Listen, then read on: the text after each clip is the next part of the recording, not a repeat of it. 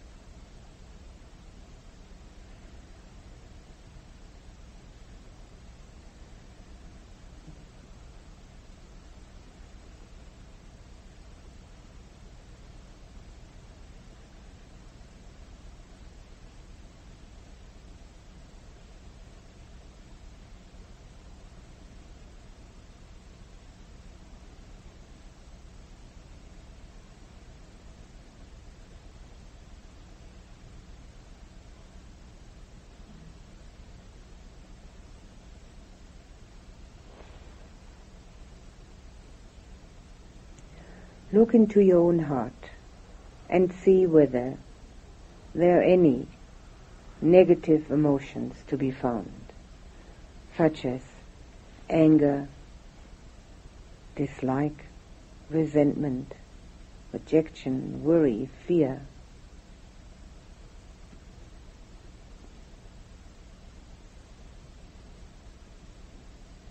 Upset, anxiety, anything that strikes you as giving you difficulty. Find it. And then let it float away like a black cloud in the sky being dispersed by the wind. That's all these emotions are, black clouds.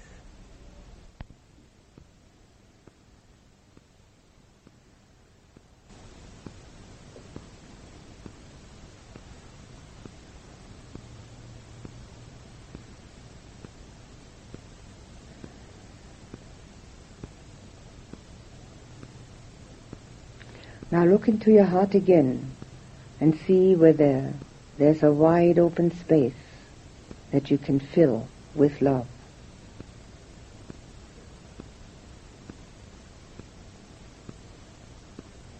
Fill it with love, fill it with contentment and appreciation of your own efforts.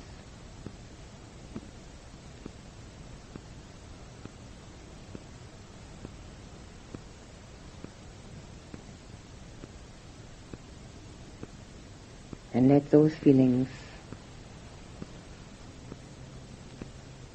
permeate you from head to toe.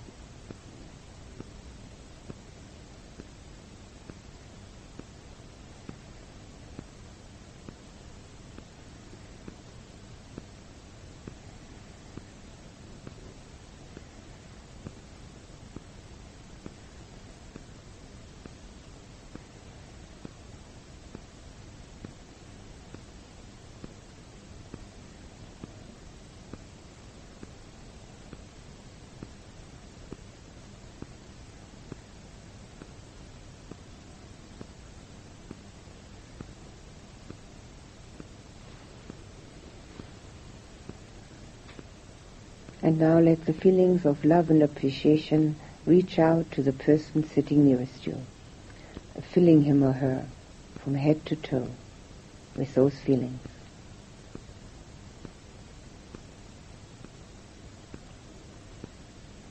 Appreciation of that person's efforts and a loving feeling towards him or her as a companion on the path.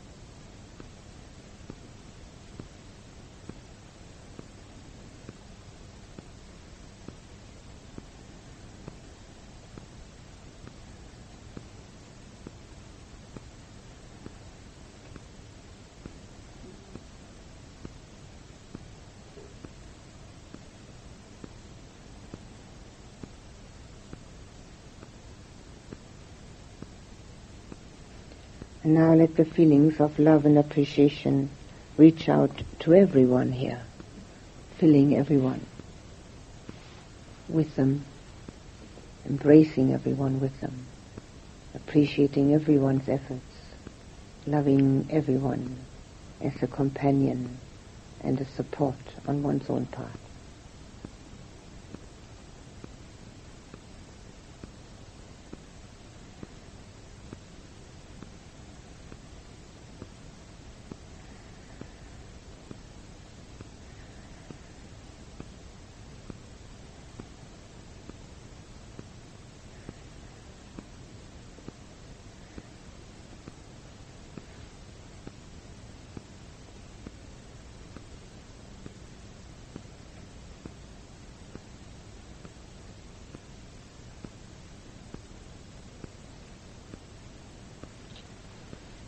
Now think of your parents.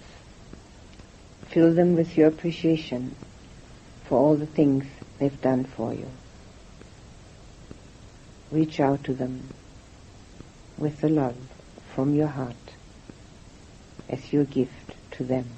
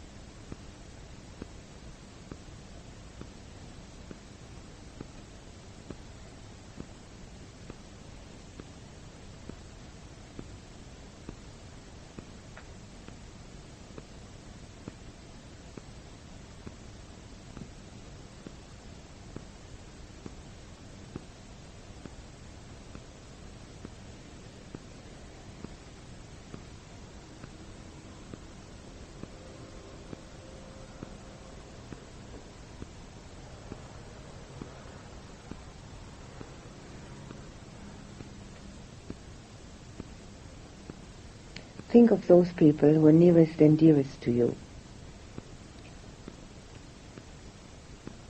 Fill them with your love. Surround them with your appreciation for all the efforts they're making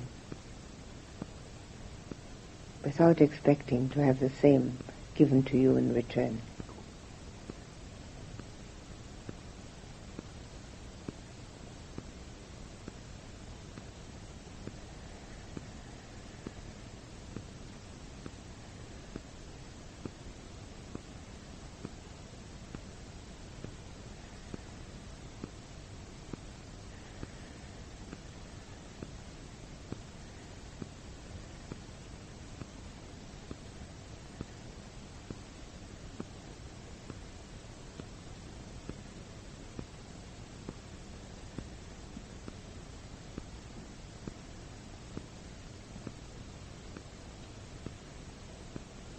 Now think of all your good friends. Fill them with love. Embrace them with appreciation.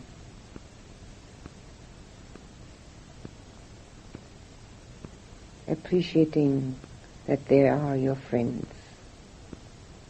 Appreciating their good qualities.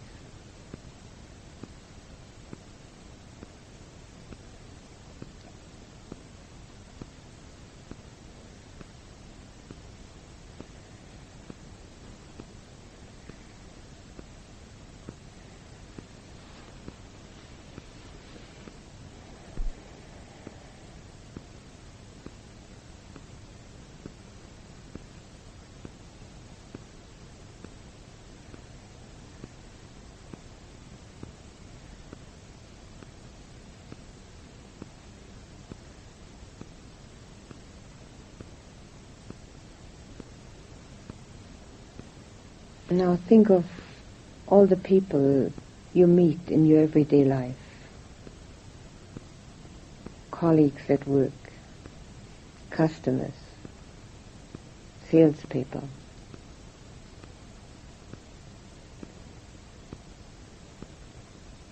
People you meet on the street, in the offices, the airport, in the bus.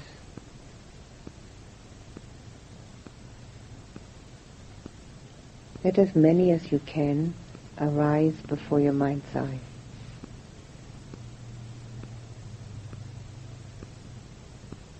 Make them really a part of your life by filling them with your love and embracing them with appreciation for all the efforts they're making in their lives.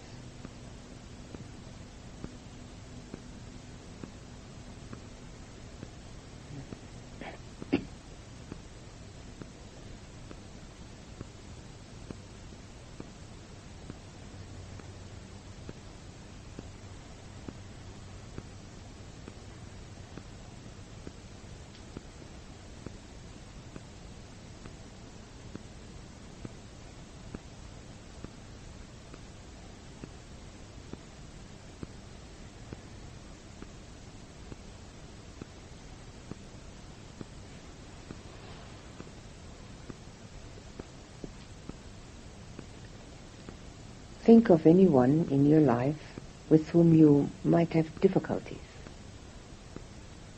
controversies, difficulty to get along, resentment, or if there is no such person, anyone towards whom you're quite indifferent.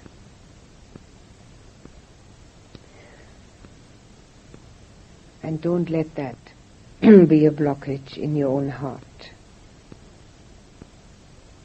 Reach out with love and appreciation to that person too, thinking of his or her good qualities, appreciating those qualities,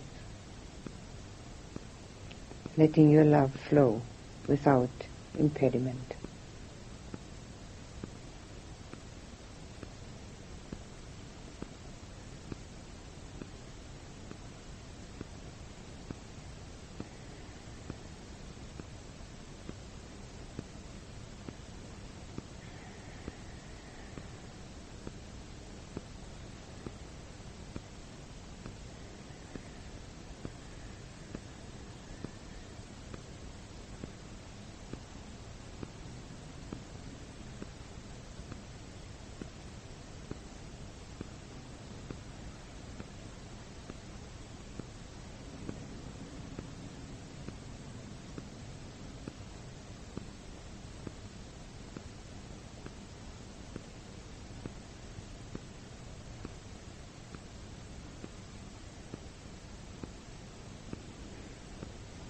Now open your heart as wide as you can and let love and appreciation for others flow out of it, reaching people near and far. First to those who live around here. Let the love and appreciation flow like a golden river that touches people's hearts. And then further and further afield as far as the strength of your heart will reach.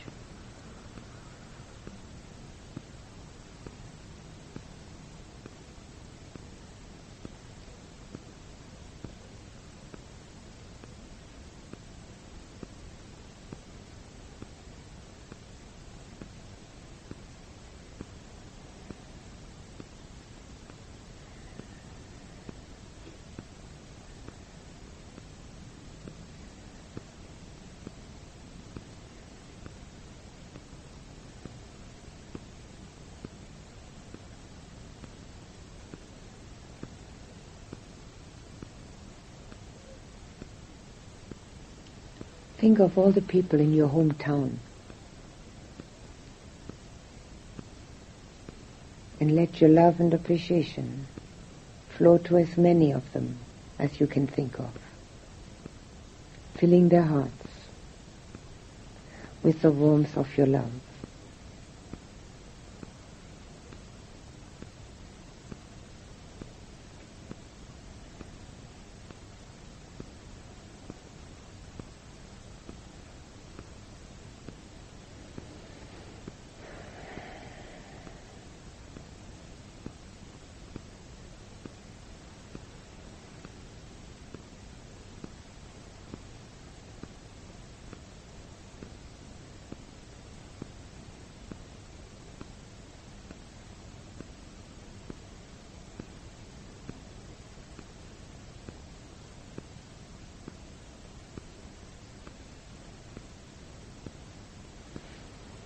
Put your attention back on yourself. And feel the contentment that comes from loving and giving.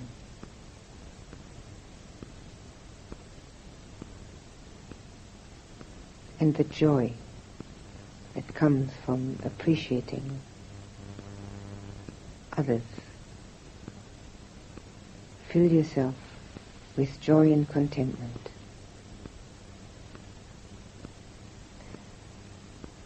Let it permeate you from head to toe and surround you.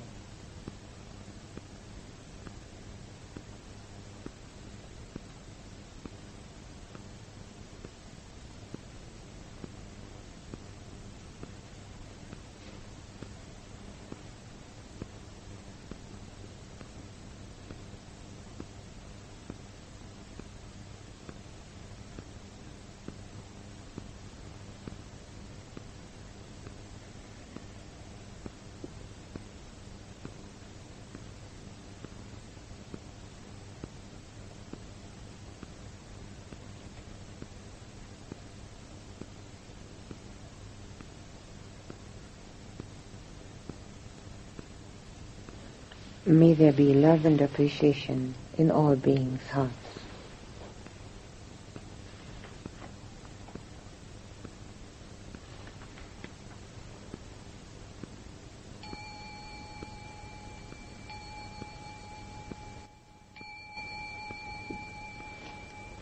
The discourse I have chosen for the beginning of our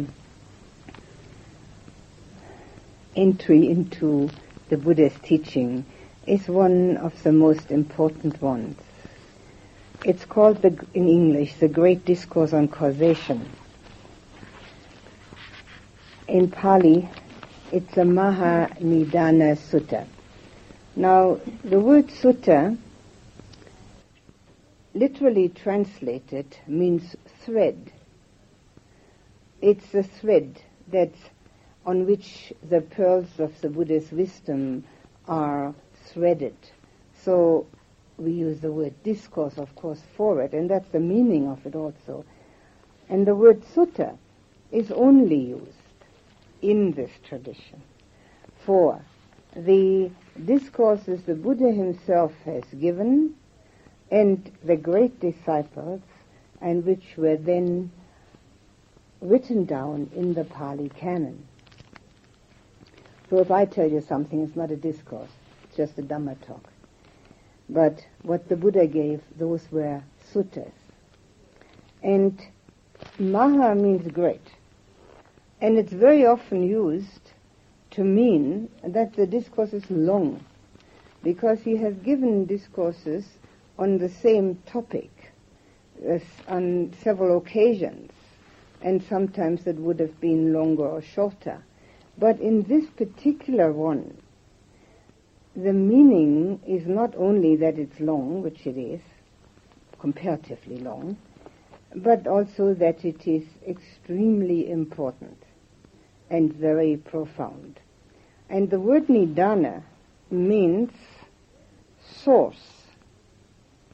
And the word source not as an necessarily where everything arises from, but as causation, the cause. But since there's another word in Pali which means cause, there here it is translated as causation, which is then the great discourse on causation, which is the, a good translation for what we are about to study. The word causation means cause and effect. And the Buddha's teaching is often called the teaching of cause and effect. And when we get into this and understand it a little, we will see that that puts it on an impersonal basis. Causes have effects and the new effect is a new cause. And it makes our understanding easier, but it also gives us a reason to be careful. So the causation means cause and effect. And we can say without any doubt that this is the essence of the teaching. The essence of the teaching which leads us from where we are now with our viewpoints out into complete liberation. The Buddha himself said, he who sees dependent arising sees the Dhamma. He who sees Dhamma sees dependent arising. Cause and effect is often called dependent arising. All effects arise dependent on a cause. And even though that sounds completely simple and almost oversimplified, you will see very soon that nobody pays any attention to that. All causes have effects. And as we have that, it is often called depend arising. Now, depend arising, the Buddha says, he who sees that, sees the Dhamma. The Dhamma, the teaching, the law, the law of nature, the truth. All of those words. And seeing, of course, does not mean the physical eye. It means the in-seeing. Having that inner realization, it doesn't have to be anything that is visual. The word seeing is in our idea mostly connected to something visual. This is not visual at all. Depend arising is that what we see within us as our cause for being. So depend arising by the, is said by the Buddha to be the essence of the Dhamma. And if we see the Dhamma, the truth, law of nature, if we see that, the law, then we will see depend arising. So he himself puts it down as that which makes us understand and this understanding can be divided into two aspects. These two aspects are, first of all, we understand the nature of our own being. We understand how we came about. How did it happen that we're here? I'm sure people do think about that when they have a little extra time. How did I come to be around this time? What, what am I doing here actually? Why did this happen?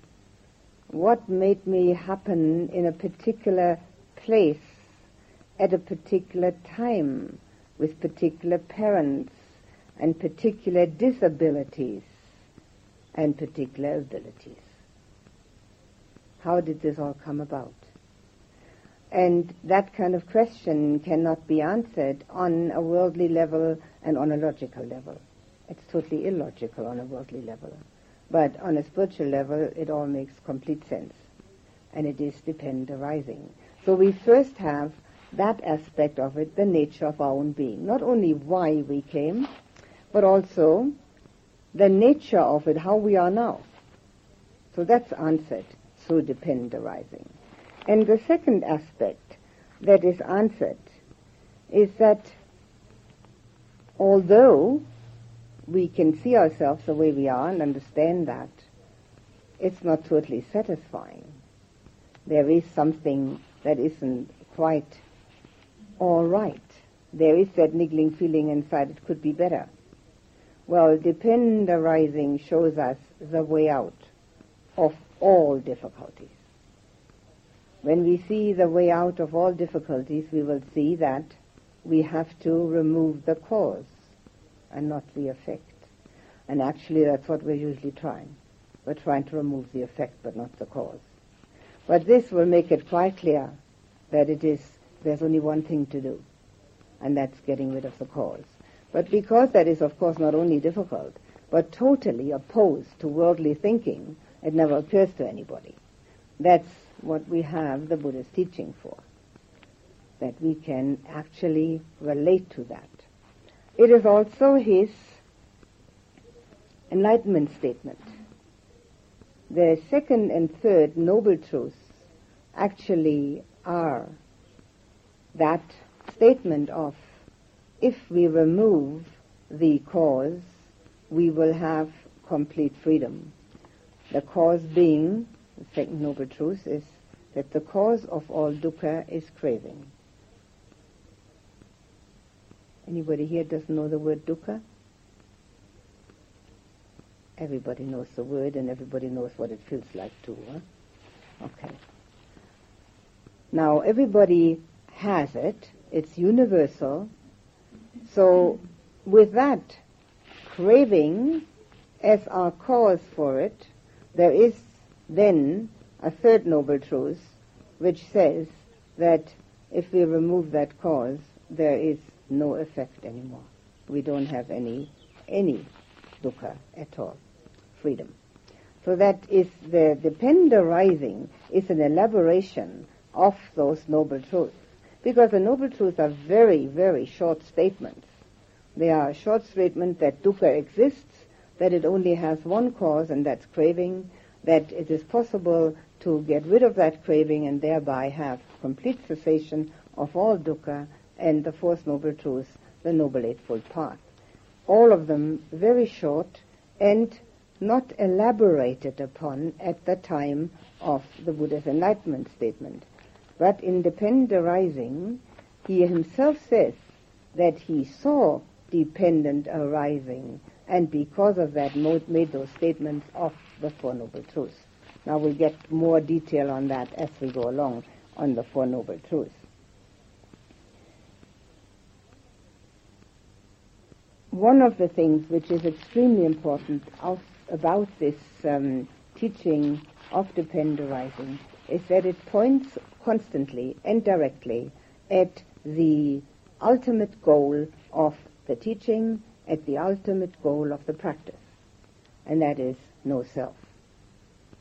Now, it is a most difficult one to logically latch onto, and therefore I would suggest that one doesn't try, because logically it doesn't make any sense. But from a standpoint of the reality which we can learn to see within ourselves that there is nothing happening except cause and effect, one can become imbued with that so that the feeling for that arises. Now the, the goal and the essence of the teaching is to experience no self. No matter how we call it, what kind of names we give it, it means that there is no substance, no individuality, that there are just phenomena. This particular teaching, the Mahanidana Sutta and all suttas, all discourses which concern themselves with depend arising, point directly to that. And all the discussion in it, all this thought projections in it are all going that way.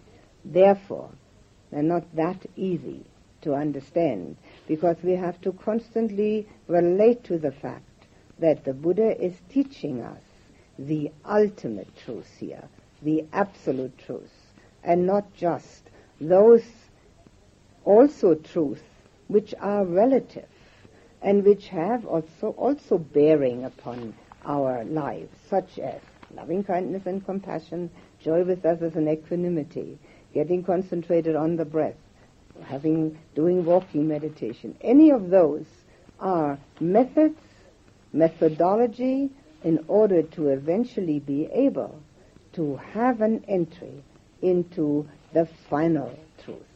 And the final truth shows us that there was nobody there having loving kindness.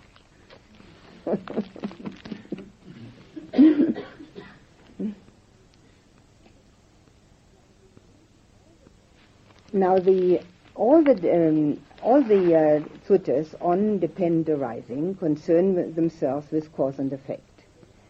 This one is the most elaborate one on that subject. and also a little different. But cause and effect is shown to be something specific, not just something happens, something else happens. If there is one thing as a cause that also has one thing as its effect, in other words, there's a complete relationship always. So this is a very important point because that complete relationship is, for instance, of great importance from or about birth, birth as a human being. Birth as a human being always has aging and death following. Birth as a human being as a specific condition has specific results. Nobody gets away without it. It is immutable, invariable, and because of that, it's an absolute truth. There's nothing anyone can do about it. So these specific conditions, of course, there are specific conditions also for birth, and we'll get into all of those. And everything, every single condition has a specific relationship to its effect. And this is important to know because otherwise it becomes diffuse.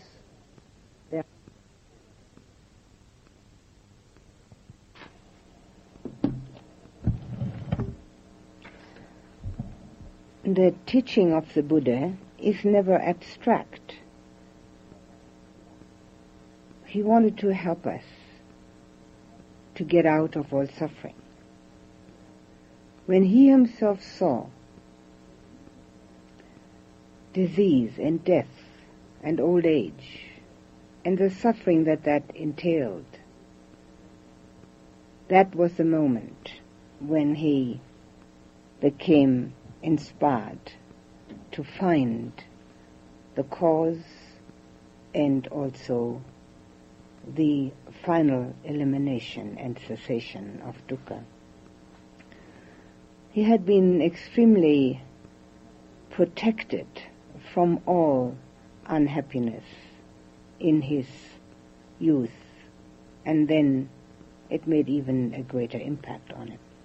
When he found the way out of dukkha, he taught it, just like all Buddhas do. And we are fortunate today that it's still available to us. Dependent arising is the framework which shows us what is happening to us and how we can be liberated from it. There is a doorway leading out. It shows us our actions and reactions, and it shows us the constant recurrence of unsatisfactoriness.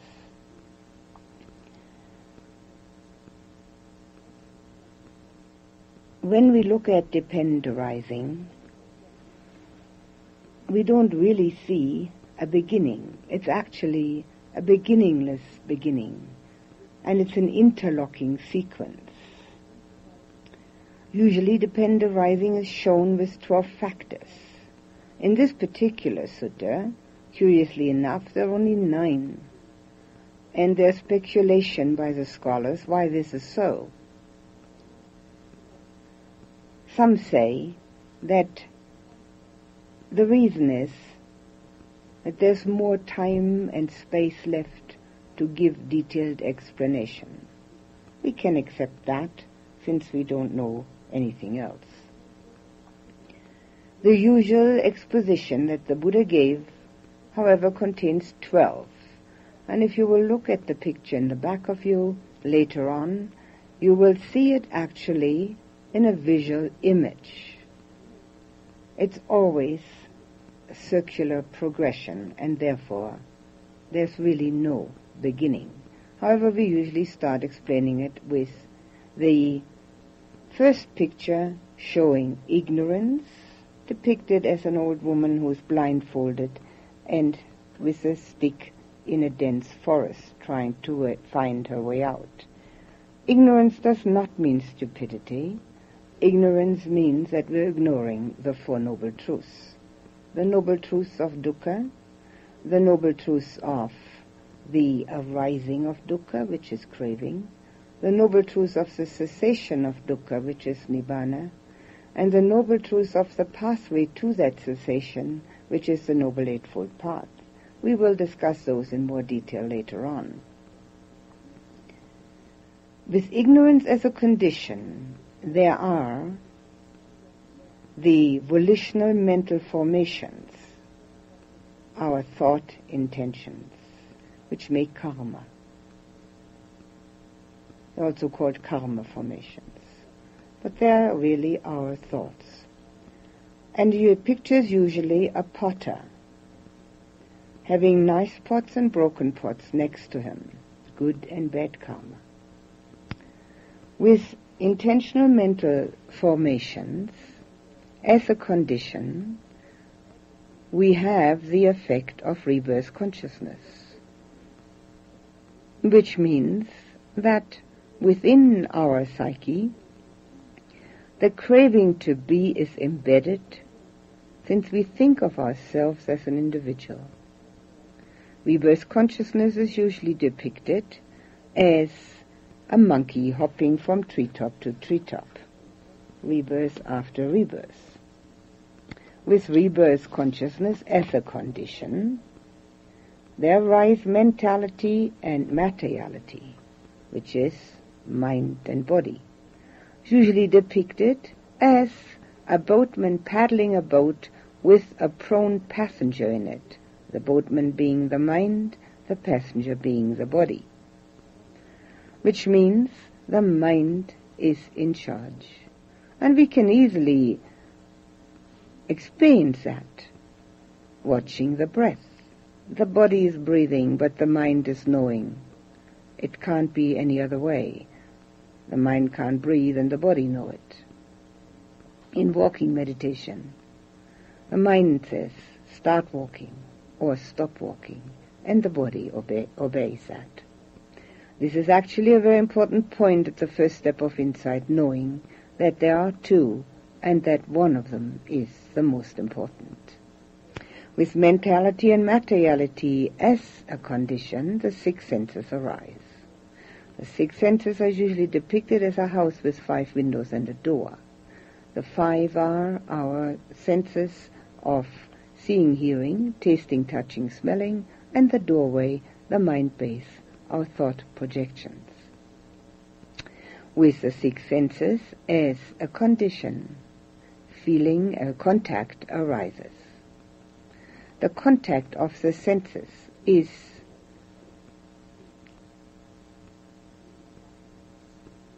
a matter with which we have to contend. We cannot be without them. At the moment, we have seeing, sense, the sense contact of seeing. We have hearing. We have touching, sitting, and hopefully also the mind contact of thinking. Now it appears as if they all arise simultaneously. They don't. They're so fast that they rise one after the other in juxtaposition, but because it is so quick, it appears to be simultaneous. These sense contacts, any one of them, create feeling. So with the senses as a condition, the contact as the effect, and in the contact as a condition, there is feeling as a result. The feeling is usually depicted on the uh, picture in the back there as a man and woman embracing. The contact is usually depicted with a person having arrows shot into his eyes. Now obviously the first one is a contact which arouses unpleasant feeling. The second one is a contact which arouses pleasant feeling. There are only three kinds. We either have pleasant, unpleasant, or neutral. We are always concerned with pleasant and unpleasant. With that pleasant feeling arising from the embrace, the next step is craving. Now the craving is usually depicted with a person sitting at a banquet table and shoveling food in. This is our step across the threshold because feeling is automatic, but craving is reaction. We very often see the 12 factors divided into three parts, namely the past life, which concerns our ignorance and our volitional mental formations, the making of karma. And because we have not yet let go of that I thought, it brings about our rebirth consciousness. So that's the fruit in the present life, which goes from rebirth consciousness to feeling. And then our present action is craving, which leads us to clinging. Clinging is depicted with a person being in a fruit tree throwing down fruit into baskets which are ready, full to the top, and the fruit is all over the ground. We cling to the pleasantness, we cling to our being. And because of this clinging, there is becoming or existence, which is usually depicted as a pregnant woman. Now, from craving to that spot, becoming or existence, it's usually mentioned as being the present life. And then, from that pregnancy arises birth, and from birth there is irrevocably death. So that is then the next life. So we have three lives depicted in this sequence of a circle. But we can also say, and quite easily follow, that this is one life. Because with our ignorance we make karma formations, and because of that there's a constant rebirth of the I thought, and it keeps going. So with death at the end, and ignorance not being removed, the circle starts all over again. The Buddha said that at the end of this exposition, and so arises this whole mass of dukkha. And we need not think that this is only to be divided into three parts. It's totally intertwined. And there's a result and then a response, and there's an action and a reaction. And basically, this circular progression is a description of our inner motives. And our basic way of dealing with life is the source of our discontent. And because of that, the Buddha wants to show us the way out of that. One of the important personages in the Pali Canon, next to the Buddha, is Ananda. Ananda was the Buddha's cousin, the same age, and was his attendant for 25 years. This came about when at the age of 55 the Buddha said that he needed a permanent attendant who was reliable. Up to then he'd had several different ones and none of them had really stayed with him and had been totally reliable. So he put it up to the monks community to choose one for him, because now he was getting older and needed a little more physical attention. Ananda was chosen. At first he didn't want to accept the job, but then he made two conditions. He said that one condition was that he would be able to listen to all the discourses and should he ever miss one, the Buddha would repeat it to him. And then, if he didn't understand something, he would be allowed to ask as many questions as necessary. And the second condition was that if the Buddha was invited for a meal, he would not pass that invitation on to Ananda. But if Ananda was invited, he could pass it on to the Buddha. These conditions were of course accepted by the Buddha, and Ananda put them so that this job he was given would not be construed to be of personal and material benefit to him, but would show quite clearly that he was using it for his spiritual growth. Ananda was totally devoted to the Buddha, and he was present at practically every discourse or heard it later, and because he asked many questions, we find many discourses in the Pali Canon given specifically to Ananda. So we're very fortunate that Ananda was a person who was questioning the wisdom and exposition of the Buddha in became a stream enterer during his time with the Buddha, which is only the very first step of enlightenment.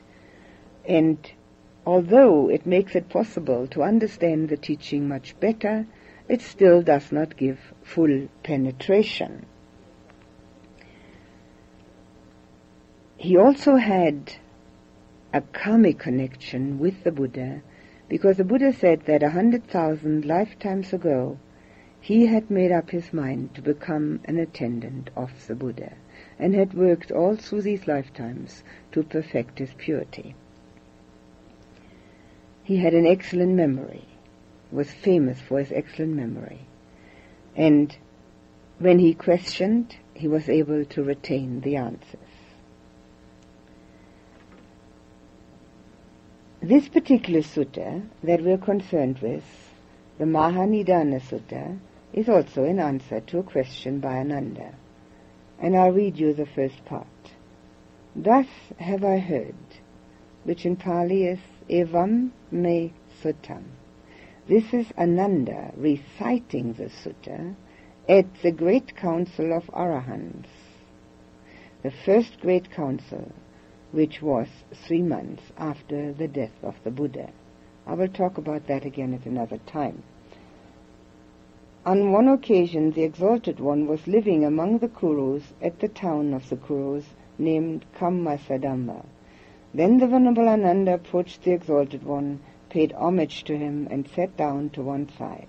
Seated, he said to the Exalted One, It is wonderful and marvelous, Venerable Sir, how this dependent arising is so deep and appears so deep, yet to myself it seems as clear as clear can be. The Buddha answered, Do not say so, Ananda. Do not say so, Ananda. This dependent arising is deep, and it appears deep. Because of not understanding and not penetrating this Dhamma, Ananda, this generation has become like a tangled skein, like a knotted ball of thread, like matted rushes and reeds, and does not pass beyond samsara with its plane of misery, unfortunate destinations, and lower realms. The first thing that we learn here is that Ananda makes a statement that it is clear to him the dependent arising and the Buddha does not accept that. The Buddha accepts not that, that statement because it first of all appears to say that the depths of an uh, dependent arising is not as penetrating as he has taught it to be.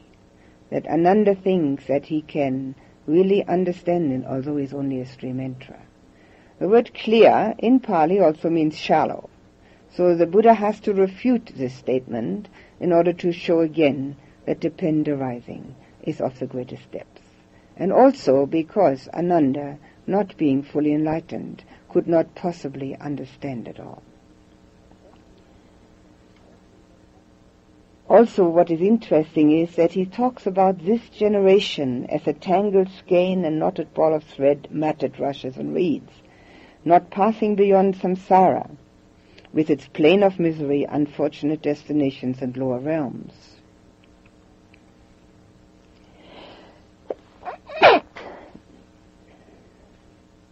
That statement could very well be for our generation. That's no different. Each generation has that kind of difficulty. We're tangled up in our views and opinions, and we're living in samsara with action and reaction. Samsara is the round of birth and death, depicted actually visually in the circular progression of the dependent arising, just as that picture on the wall behind you. So we are in the same boat as the people who were listening to the Buddha. Samsara has a plane of misery and unfortunate destinations and lower realms included, because we cannot be sure that we will always have a pleasant abiding as a human being. We always have physical difficulties.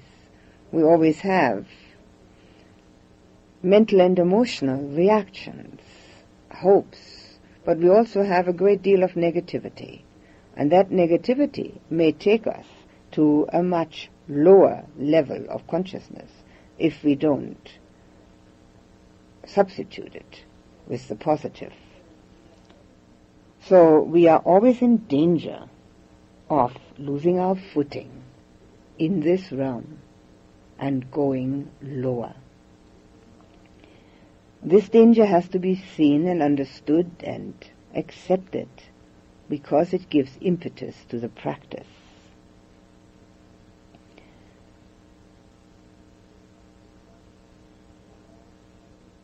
It was a very common occurrence at the time of the reciting of the suttas to give the place and the uh, township and the tribe where the sutta was given in order to help the other monks who were listening to recall the occasion so that they could, if necessary, correct the reciter.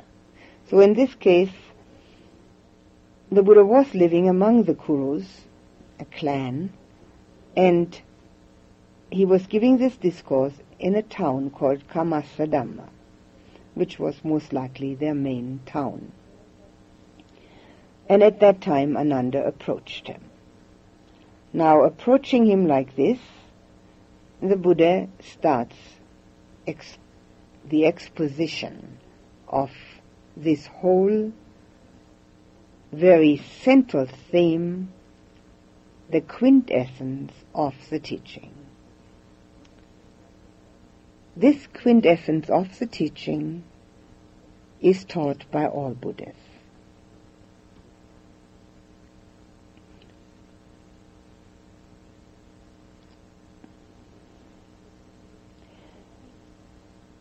The commentaries are an integral part of the teaching. Some of them actually part of the canon, most of them given later. The most famous one, The Path of Purification, by the Venerable Buddhaghosa in the 5th century, who used the whole of the teaching in order to consolidate it in an exposition of commentarial explanations. Now in that we will find that four depths are mentioned. The depths of this teaching divided into four. The four, first one being the meaning. And the meaning is that all causes have effects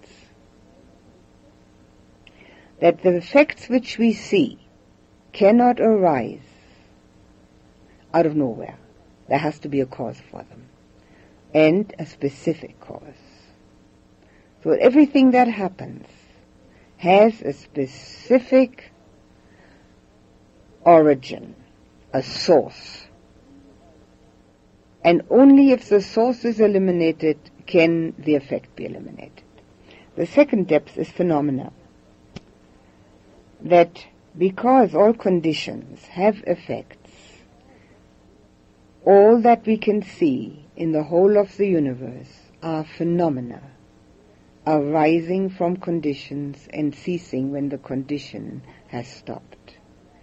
We do not see actually individuality in the absolute truth, but only phenomena. This is where this teaching points to. And therefore it is the most direct teaching to bring us to the understanding of non-self. The third depth is the teaching itself, which is skillfully directed towards particular listeners, in this case Ananda. And also because the Buddha had the eloquence of description, the words are giving a great impact. And the last of the four is penetration. The penetration of this teaching goes through the three characteristics impermanence, unsatisfactoriness, and substancelessness to complete liberation. We negative thoughts can be lessened as we practice their recognition and substitution with wholesome thoughts. But there will always be some until the third step of having realized Nibbana for oneself, one step before full enlightenment. The um, skill in meditative absorptions helps enormously because of the residual effect of uh, peace and joy. But there will be some to deal with. The more we practice, of course, the easier it becomes. Sorry? To be mindful of the pain? Well, it depends. It depends on the level of mindfulness. If the, if the mindfulness is strong enough not to deteriorate into wanting to get rid of it, the pain, but just knowing it for what it is, and part of that, and that will be explained in this particular sutta also, but just knowing it for what it is, namely an unpleasant feeling that doesn't belong to one, then mindfulness is fine. But mindfulness is actually knowing only. And so it mustn't have any discrimination or judgment with it. But insight can be an adjunct to it. And the adjunct to that mindfulness of knowing only would be it's just an unpleasant feeling it isn't mine, and one can go back to the meditation subject. If that's what you mean with mindfulness, yes. If you mean something else, no. I don't know what you mean by well, My question is really, um, um, so how do you, if you have a feeling of pain or something or get rid of Ah, just the way I said it. It's just an unpleasant feeling and it isn't mine. But most people can't do that. So what you do with the unpleasant feeling of pain is this. You become aware of the fact how it has come about instead of disliking it, which is very detrimental to one's own well-being and is not useful on this path, and instead of impulsively and instinctively moving, which is also not useful on this path, one gets to understanding how the pain has arisen. And the pain has arisen through sense contact, in this case touch contact, which is always followed by feeling, which I've just described on the 12-point depend origination. This touch contact, the sense contact, has feeling, and this feeling happens to be unpleasant. And then comes, as a next step, the perception, which is labeling, which says pain, and then comes the mental volitional formation, which is the reaction, and which is our constant source of disquiet, anxiety, and unhappiness. The, the reaction which says, I don't like it, it's not very nice, I wish I could sit better, or I'm going to need a, I need a chair, or I'm going home, or whatever else the reaction is. Now that is the usual way, and that needs to be looked at and seen objectively as being the four points of mind, the four parts, sorry, of mind, which are the four khandhas or four aggregates. And this is how our process always works. Now in meditation we do it differently. We see it and understand it. And instead of reacting with, I don't like it, I want to get away from it, we see it as just an unpleasant feeling. which doesn't have to be reacted to, but instead the mind can go back to the meditation subject. When the mind has said, I've had enough of this, I can't sit any longer, then to realize that that negativity is of absolutely no use, then move and become aware of the fact that you've been a victim of an unpleasant feeling. And we are always victims of our unpleasant feelings, but we don't notice it because we think it's justifiable.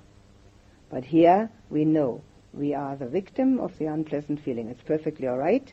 The difference is knowing it from not knowing it. That's the main difference. So that's the way to deal with your unpleasant feelings, which arise and which we call pain. Is that clear? What isn't clear? All right. Anything else?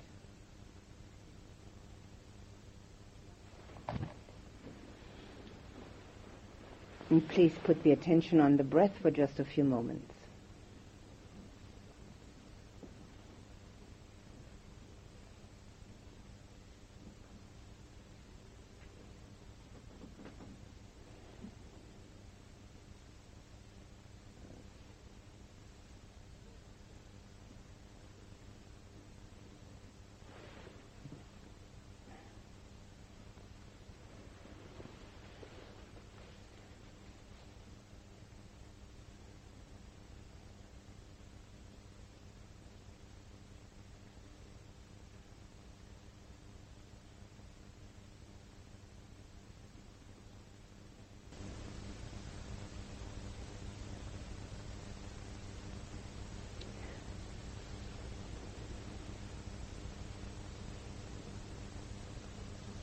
Think of your heart as a beautiful golden vessel which is filled with love, warm and embracing, accepting and caring. Let this warmth of love embrace you. Be filled with that acceptance and the care.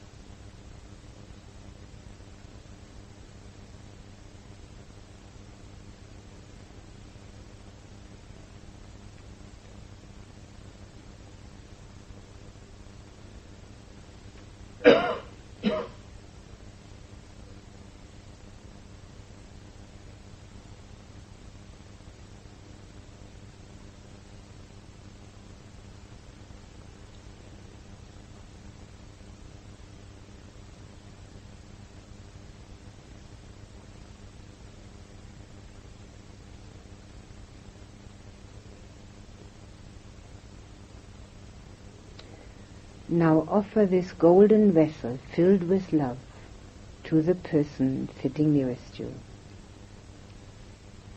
filling him or her with acceptance and care and warmly embracing.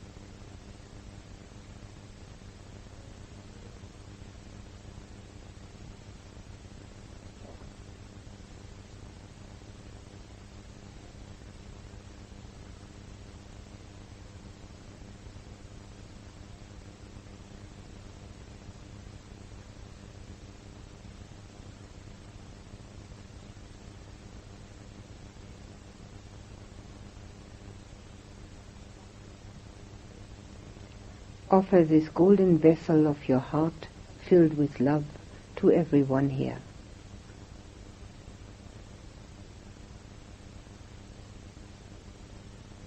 Accepting and caring for everyone. Warmly embracing everyone here.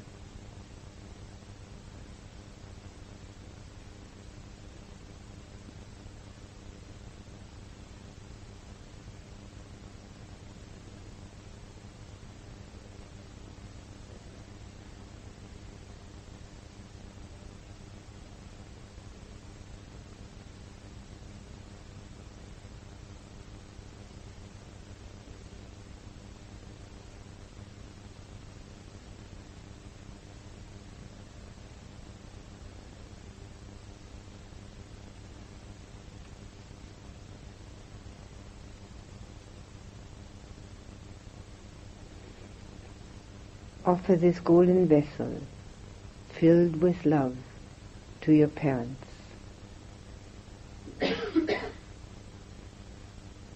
Giving them your acceptance and your care, embracing them warmly.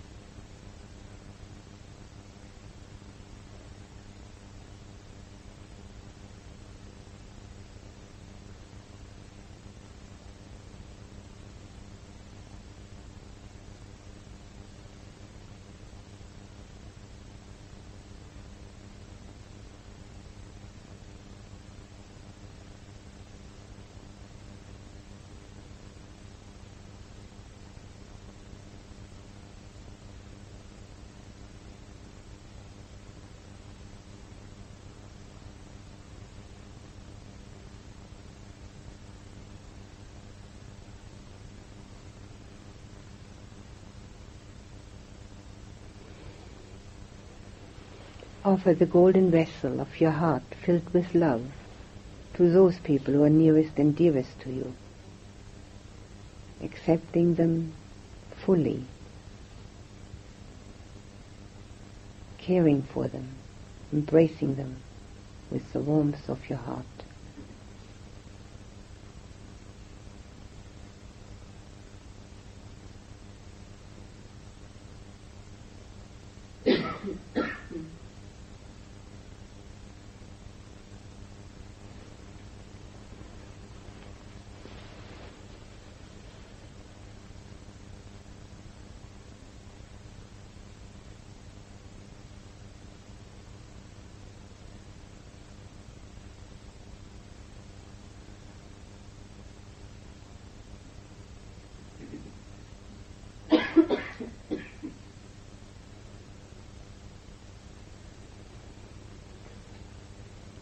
Offer this golden vessel filled with love to all your friends. Let them partake of the best that you have to offer.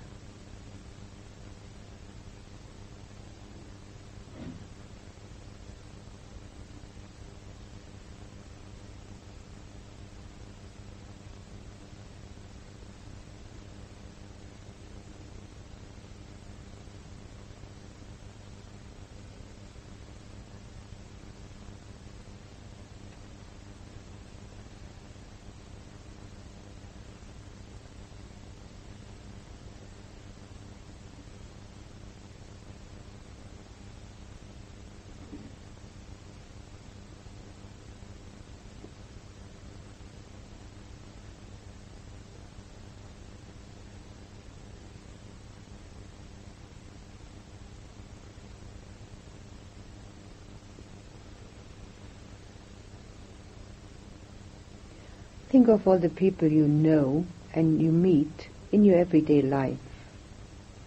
At work, or in the shops, on the street, in the offices, banks, post office, wherever you meet people. Think of all these people. Offer them the golden vessel filled with your love.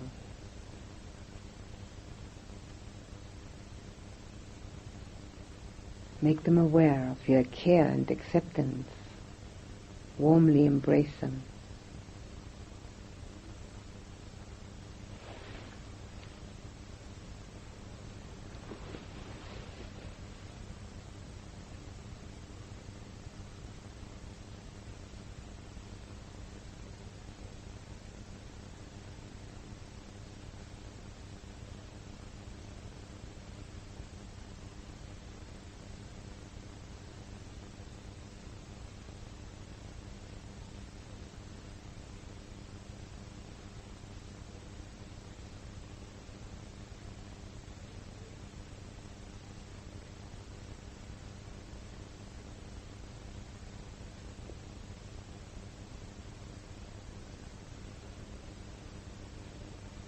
Think of anyone with whom you may have difficulties, or towards whom you're indifferent, and offer the golden vessel of love to that person also. Making him or her feel your care and acceptance and your warm embrace.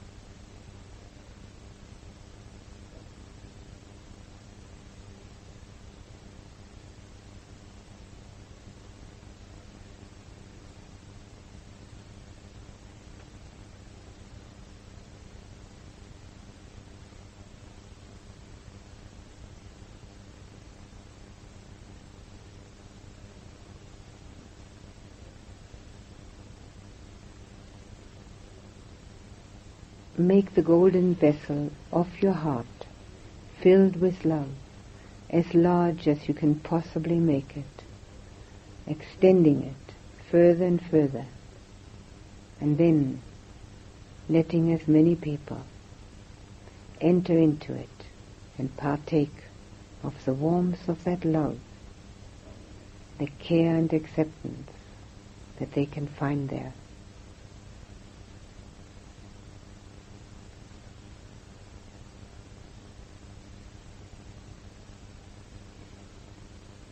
Make that vessel ever larger,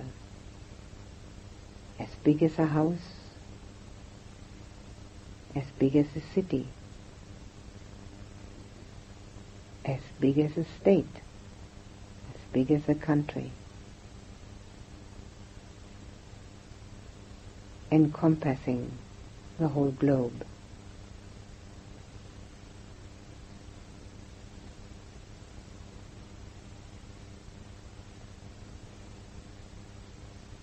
Allowing everyone entrance without discrimination.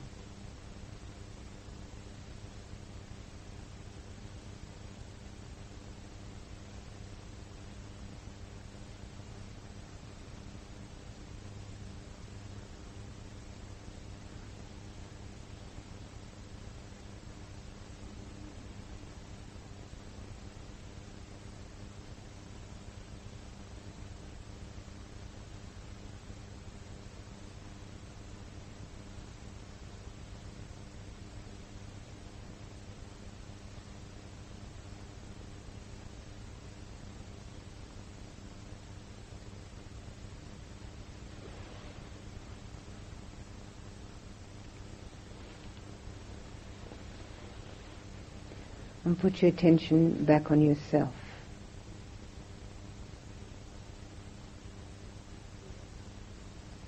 And feel the warmth of your love and the contentment of your acceptance of yourself filling you from head to toe.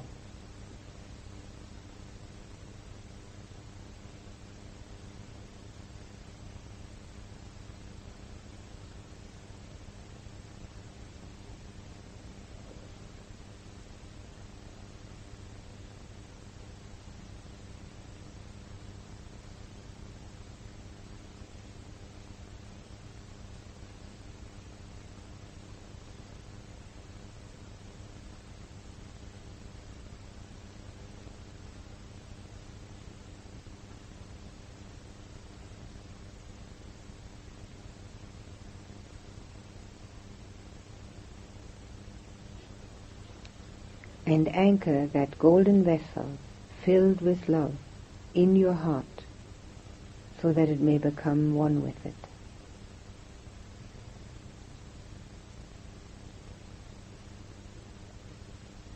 May beings everywhere have love and acceptance for each other.